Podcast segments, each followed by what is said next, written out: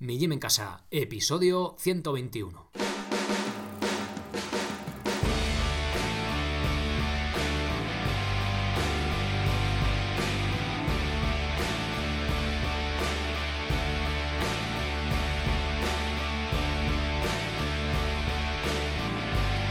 Muy buenos días a todos, soy Sergio Catalán de mijimencasa.com y os doy la bienvenida a un nuevo episodio del podcast de Mi Gym en Casa, el programa, la radio donde hablamos de entrenamiento y de alimentación desde un punto de vista diferente e independiente, con sentido crítico, mirando a ver qué es lo que dicen los estudios científicos, pues para intentar divulgar con la mayor objetividad posible.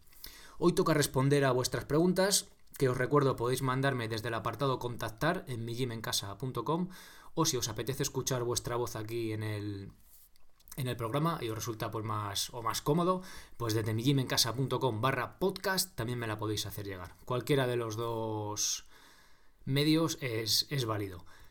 Antes de pasar a responder a vuestras preguntas, os recuerdo como todos los días que podéis haceros socios de mijimencasa.com por solo 10 euros al mes. Pues ¿para qué? Para hacer esto posible y también para tener acceso a los 15 cursos que tenemos ya disponibles. Oye, pero ¿cuánto vale cada curso? ¿10 euros? No, no, por 10 euros tienes acceso absolutamente a todos los cursos. Menos de un euro cada curso, no, no he echado la cuenta. Este último curso que ha habido este mes es el de sentadilla de descanso, pero el anterior fue el de curso de liberación miofascial, tenéis un montón de ejercicios de calistenia, fondos en paralela, flexiones dominadas, remo invertido, también cursos más divertidos como el de cuerda floja, el curso de pino básico, el más importante, el de planificación básica para saber qué ejercicios tenéis que, que meter, cómo meterlos, cómo combinar con otros deportes. Ya sabéis, podéis por la noche elegir eh, pagar esos 10 euros en Netflix y ver la tele o acostaros un poquito antes para levantaros un poquito antes y entrenar, ¿no? Una idea que os doy. Tampoco quiero hacer competencia a Netflix. Bueno, eh, ahí tenéis la intro de, de todos los días. Pasamos ya con vuestras preguntas. Vamos allá. Hola de nuevo, Sergio. He escuchado muchas veces que sudar más no equivale a quemar más, que solo te deshidratas. Allá voy. Si corres en verano a las 4 de la tarde y en invierno a las 4, entiendo que en verano te pones a muchas más pulsaciones debido a que el esfuerzo es mucho mayor. Es decir, no solo te deshidratas más, que eso está claro, pero es falso que se quemen las mismas calorías. Con esto no quiero decir que se corra a las 4 en verano, pero que tampoco se diga que el hecho de hacer ese ejercicio a esa hora, en esa estación, es lo mismo que hacerlo en invierno. ¿Qué opinas? Muchas gracias. Saludos, Hugo. Bueno, Hugo es suscriptor de, de los cursos. A ver, Hugo, te cuento. A ver, no todo, ni en la alimentación ni tampoco en ejercicio, son calorías, ¿vale? Entonces, más que lo que, que quemes más o que quemes menos por sudar más, a ver, en este caso eh, vamos a sudar más porque nuestro cuerpo necesita refrigerar ese calor extra debido no solo al esfuerzo que estamos haciendo, sino a las condiciones ambientales, ¿no? Pues que en verano a las 4 de la tarde pues te puede dar un jamacuco y quedarte ahí tieso, ¿vale? De ponerte a correr o hacer ahí un giro o lo que sea. Entonces, eh, como te decía, no tenemos que mirar simplemente las calorías. Eh, más que las calorías, en este caso, es un estrés mucho mayor, un estrés en forma térmica, ¿vale? Un estrés térmico, o sea, en forma de calor que va a hacer más que nuestro cuerpo queme más, no lo sé si es relevante esa diferencia por sudar más, como tú dices, sino vamos a, exponer nuestro cuerpo a un estrés, ¿vale? También el estrés en dosis bajas, en dosis controladas, como vimos hace poco, tiene su efecto positivo.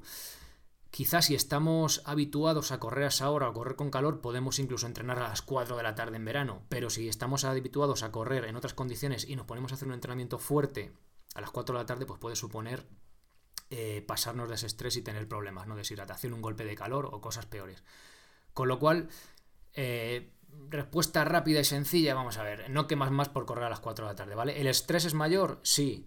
Eh, incluso si lo cuadramos y lo buscamos en cierta manera de forma proporcional y con cabeza, ¿puede ser algo positivo? Sí, ¿vale? Pues igual que pueden ser los, los baños fríos, igual que puede ser el estrés mental también, el propio estrés que viene con el ejercicio, un ayuno, ¿vale? Pero estos estreses siempre con cabeza. Correr a las 4 de la tarde igual en verano no es la mejor idea que podemos hacer. Bueno, Hugo, espero haberte resuelto más o menos tu duda. Ya te digo, es que esto de las calorías tampoco tenemos que centrarnos solos en eso. Bien. Siguiente pregunta. Hola, muy ilustrativo tu artículo sobre la fructosa. Me gustaría saber un poco más sobre el caso de las hortalizas, en este caso la zanahoria, la remolacha y las papas. Muchas gracias, Enrico. A ver, Enrico me pregunta a raíz del el artículo que, escribí sobre fructosa o la fructosa en los alimentos o fructosa, fruta sí, fructosa no, no, no sé si lo recordáis, que también lo traje aquí al podcast hace no mucho. Y lo que quería transmitir con ese era, con ese podcast, ese artículo, el mensaje era el siguiente. No nos preocupemos de los macro micronutrientes, bueno, eh, o sea, macronutrientes más bien, ¿vale? Porque, bueno, la fructosa es un hidrato de carbono y tal, pero bueno, micronutrientes sí me parece más importante porque son vitaminas y minerales, pero bueno, en este caso no nos centremos en lo nutricional solo y centrémonos en el alimento. Es decir, la fruta es buena, la pera es buena, tiene fructosa, pues sí tiene fructosa, pero es buena, sí es buena porque es comida real, es alimento, ¿vale? La fructosa que viene en el azúcar de mesa no es buena, ¿por qué? Porque no es un alimento, es un alimento pero es un procesado, ¿vale? No, no es comida, es comida sí, pero no es un, alimento procesado. Entonces, ¿qué me quieres preguntar? Eh, zanahoria, remolacha, patatas. Eh, estuve mirando eh, los, contenido nutricional de, esta, de, esta, de estos alimentos y dije, pero si es que no importa realmente, a ver, salvo que tengas intolerancia a la fructosa y tengas que corregir eso, pues oye, puede ser eh, importante mirar esas ciertas cosas, ¿no? Pero hay un problema, pero si estamos sanos, eh, preocúpate de comer comida real, comida de verdad, y lo demás da igual, digamos, incluso con la miel. Los, hay una tribu por ahí, bueno, he, hablado muchas veces de los Hatsa, pero hay una tribu que son los Embuti, que comen, hay épocas del año en la que pues recolectan la miel y eh, creo recordar así de cabeza, más allá del 50% de sus calorías en miel, pero creo que llegaban al 70%. Lo traeré al podcast, ya lo he dicho más de una vez, para verlo en detalle, y están sanos, no tienen problemas, ¿vale? Y fijaros, es una salvajada, o sea, la miel tiene el contenido de fructosa, ya lo vimos, tiene gran parte de fructosa, pero no es un problema porque es miel cruda, ¿vale? Tampoco es una miel pasteurizada y demás. Bueno, ya lo hemos hablado aquí en el podcast, no me quiero repetir. En resumen, mira, no sé cuánta fructosa tienen la zanahoria, la remolacha y las patatas, pero es que tampoco me importa, no me parece importante. No vamos a centrarnos en el nutricionismo, sino en comer alimentos y comer comida de verdad. Y, ya está, y con eso no vamos a dejar de problemas y de darnos demasiadas, demasiadas vueltas a la cabeza. Enrico, perdona que no te responda de forma específica cuánto tienen y tal, pero es mi, punto de vista. Y, ponernos a mirar demasiado en ese sentido creo que, que vamos un poco al error. Siguiente pregunta. Buenos días. Eh, primero reconocerte y agradecerte el buen trabajo que haces. Luego plantearte un problema que tengo. Aplico todas las medidas de salud que puedo. Ando 10.000 pasos, entreno tres veces a la semana con kettlebells. Las kettlebells son estas pesas rusas que son como una bola de cañón así de hierro con una asa también de hierro así muy chula. Bueno, imagino que la mayoría sabéis lo que es. Bueno, entreno tres veces a la semana con kettlebells y ejercicios corporales, como comida real 99%, lo mejor que puedo y me permite mi economía. Mido el HRV frecuentemente. El HRV es la, la oscilación que tiene la frecuencia cardíaca a lo largo del día. Ya hilar fino fino con el entrenamiento. Hago uno o dos hit o sprint semanal. Trabajo en interior y me expongo lo máximo que puedo al sol. Me acuesto para intentar dormir las 7 horas y media, 8, etcétera, etcétera. Llevo cuatro años cuidándome y evoluciono positivamente en salud gracias a páginas como la tuya. Anteriormente era una persona sedentaria y malnutrida. Ahora tengo 41 años y un gran problema que es que no logro dormir profundamente desde que tuve a mis hijos hace 9 años. Anteriormente dormía como un tronco, pero ahora me despierto muchas veces cada noche. Aguanto la cama relajado y me levanto notando que no he descansado como debería. No sé si tendrás alguna solución para dormir más profundo. No he probado la melatonina. Muchas veces pienso si tendrá algo que ver esta forma de dormir con el rol de vigía familiar ancestral. He probado con tapones un par de noches y tampoco fue bien. Muchas gracias, Chema. He puesto Chema, no se llama Chema, pero bueno, cuando hacéis una pregunta un poquillo más personal, pues me mola cambiarle el nombre, ¿no? Tampoco, yo qué sé. A ver, me gusta, o sea, no me gusta que Chema no pueda dormir, o que es una faena, ¿no? Que no pueda dormir lo, bien que quisiera, pero me gusta esta pregunta para que veáis una cosa. Cuando nosotros, lo hemos hablado ya más veces, cuando nosotros hacemos todo bien, es decir, o sea, Chema hace cosas, una cosa ejemplar, ¿no? Hago mi trabajo de fuerza, ando los 10.000 pasos, hago algún hit, eh, como bien, o sea, la leche no es como ejemplar. Cuando ya hemos cumplido con nuestra parcela de responsabilidad, eh, pues, y seguimos teniendo un problema, igual es hora de, buscar ayuda, ¿no? Pues en un profesional médico, ¿no? El que sea. El, ir al médico, oye, mira, yo hago todo bien, o sea, mi, mi modo de vida es ejemplar, digamos, ¿no? y no consigo dormir. O sea, tengo un problema para dormir por la noche, duermo poco. A ver, duermo poco, hay veces, hay épocas que dormimos más o dormimos menos, ¿no? Pero si tú notas que te levantas, que no te levantas descansado, pues sí, eso sí que es problemático. Entonces, tema de suplementos. Me preguntáis bastante. No trabajo con suplementos porque los desconozco, ¿vale? Entonces, cuando ya hay un problema, prefiero que sea un profesional el que lo. El, un problema que no podemos atajar con nuestro modo de vida, que sea un profesional el que lo trate pues con el medicamento, con el suplemento que sea. Entonces, os quiero decir eso, muchas veces hacemos todo bien, yo es que hago todo perfecto y tal, y aún así tengo un problema, coño, es que nos puede pasar, ¿vale? Pero al menos decimos, mira, yo estoy haciendo todo lo posible dentro de mi parcela de responsabilidad para tener una buena salud. Joder, que luego tenemos un problema, pues nos puede pasar, eso no nos garantiza al 100% que no nos pase un problema pues más o menos leve como este tipo, ¿no? No haya una enfermedad grave. Entonces, luego también comentas la, el rol del vigía, de la familiar ancestral, este, y es normal, cuando los que tenemos hijos, ¿no? Pues por la noche siempre estás ahí con, no con un ojo abierto. Bueno, realmente los padres solemos tenerlo el ojo un poco más cerrado, ¿no? Que las madres, en general, ¿eh? Yo hablo de mi caso. Pero sí que es verdad, o que cuando estás tú solo con las crías o lo que sea, pues sí que es verdad que estás ahí con, con otra atención, ¿no? Duermes profundo, pero estás ahí con, con la oreja un poco puesta, ¿no? Y eso algo es, o sea, es positivo, es más natural que eso no, no hay, ¿no? Que escuchar de cuidar de, los cachorros, ¿no? Entonces estar ahí atento a que si uno le pasa algo, o tose o se levanta o yo qué sé, sobre todo cuando son así más chiquititos. Entonces, es algo en cierta forma natural. También pasa a veces el patrón de sueño. Eh, hace bastantes años, la edad media por ahí he leído alguna cosa, incluso en tribus, que eh, dormían, o sea, tú duermes las primeras horas de la noche, imagínate, cuatro horas, como que te despiertas una hora y otras cuatro eh, luego sigues durmiendo, ¿no? Había algún pueblo de África por ahí, leí una vez una historia, creo que era de la, del libro de Ébano, que era un pueblo que cogían y se levantaban y se tiraban una hora por la noche, o sea, a las cuatro de la mañana, hablando unos con otros ahí, como de cachondeo en la calle, y luego se volvían a acostar, ¿no? Era como, era como el patrón natural de sueño, a lo mejor también los tiros van por ahí. El problema que yo veo es que si te levantas como cansado, pues es, es la faena, ¿no? Que ahí, entonces ahí algo está fallando. Entonces, Chema, pues eso, a lo mejor si mides el HRV verás que te, estás recuperando bien, a lo mejor mirar un poco el entrenamiento si te estás pasando y tal, y si no, pues oye, buscar ayuda, ir al médico, plantearle la cuestión y a ver qué te, qué te puede qué te puede recomendar, porque tú estás haciendo todo bien, vamos, según lo que me comentas. Bueno, siguiente pregunta. ¿Qué estrategia me recomendarías para meter un poco de improvisación en el entreno y salirse de los planes de vez en cuando y así hacer el ejercicio más sostenible en el tiempo, tanto lo físico como lo mental? Abrazo desde Argentina, Germán. A ver, mmm, depende. lo primero que tenemos que hacer en cuando hacemos un entrenamiento es que nos guste. O sea, si a ti te gusta la calistenia, en cuanto a fuerza, a ti te gusta la calistenia, pues haz calistenia. Si te gustan las pesas, coño, pues haz la fuerza en forma de pesas. Porque si no te gusta la, calistenia y te gustan las pesas, te pones a hacer calistenia, pues vas a dejar la calistenia porque a ti lo que te gusta es lo otro. Entonces, primero buscar un ejercicio que nos guste. Buscar unos objetivos y planificar en función de esos objetivos, que ya lo hemos hablado aquí alguna vez, porque si no vamos a entrenar un poco aleatoriamente y bueno, pues ya que nos ponemos a entrenar, lo hacemos bien y maximizamos ¿no? los beneficios que podamos tener. Dentro de esto, eh, voy a poner un ejemplo, te pongo mi caso de ejemplo. Yo tengo mi objetivo en trabajo de fuerza, pero en trabajo de cardio, digamos, de hit y tal, pues hago dos, tres a la semana, uno que sea de carrera y el resto un poco de... por lo que me apetece. Un día a lo mejor hago piscina, cada un montón de tiempo, ahora mismo cada cuatro meses o por ahí, la verdad que lo toco muy poco.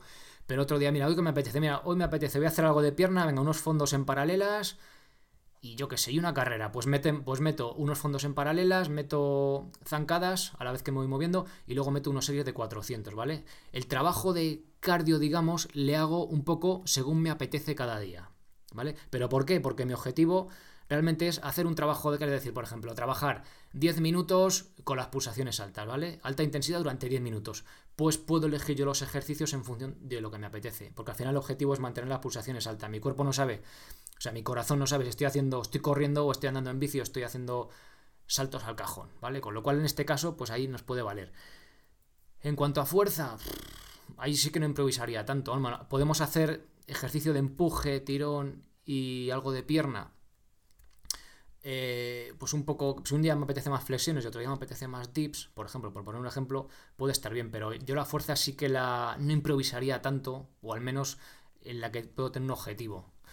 Por ejemplo, en trabajo de empuje y de tirón, pues puedo tener una planificación y la pierna, pues si me gusta más correr o, o la bici, por ejemplo, pues el, trabajo de fuerza puede ser un poco más relajado y puedo meter pues un día lo que me apetezca cada día, pues zancadas o, sentadillas, o si estoy muy cargado ese día me lo salto porque mi objetivo principal es la bici o la carrera, ¿vale?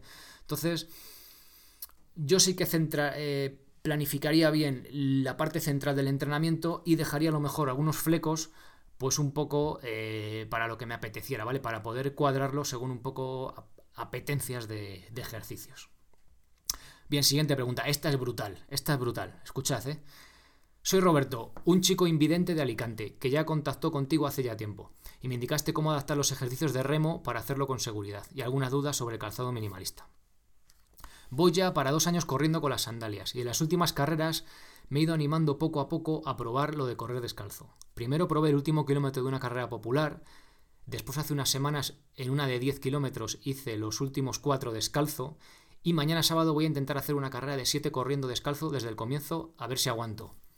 Hago un inciso, aguantó y acabó la carrera, ¿vale? Corriendo. Es que es la leche. Eh, sin ver, ¿eh? Iba con el guía, pero eh, no veía dónde pisaba. Me parece la leche. Me ha gustado mucho el último podcast en el que entrevistas a Emilio, Emilio Saed, en el episodio 115 y me ha dado el empujón que me faltaba para intentarlo mañana. Y ya que en el podcast hablabais de sensaciones, probad algún día a correr con los ojos tapados sin saber dónde vais a poner el pie, jaja. Pero acompañados con un guía, claro.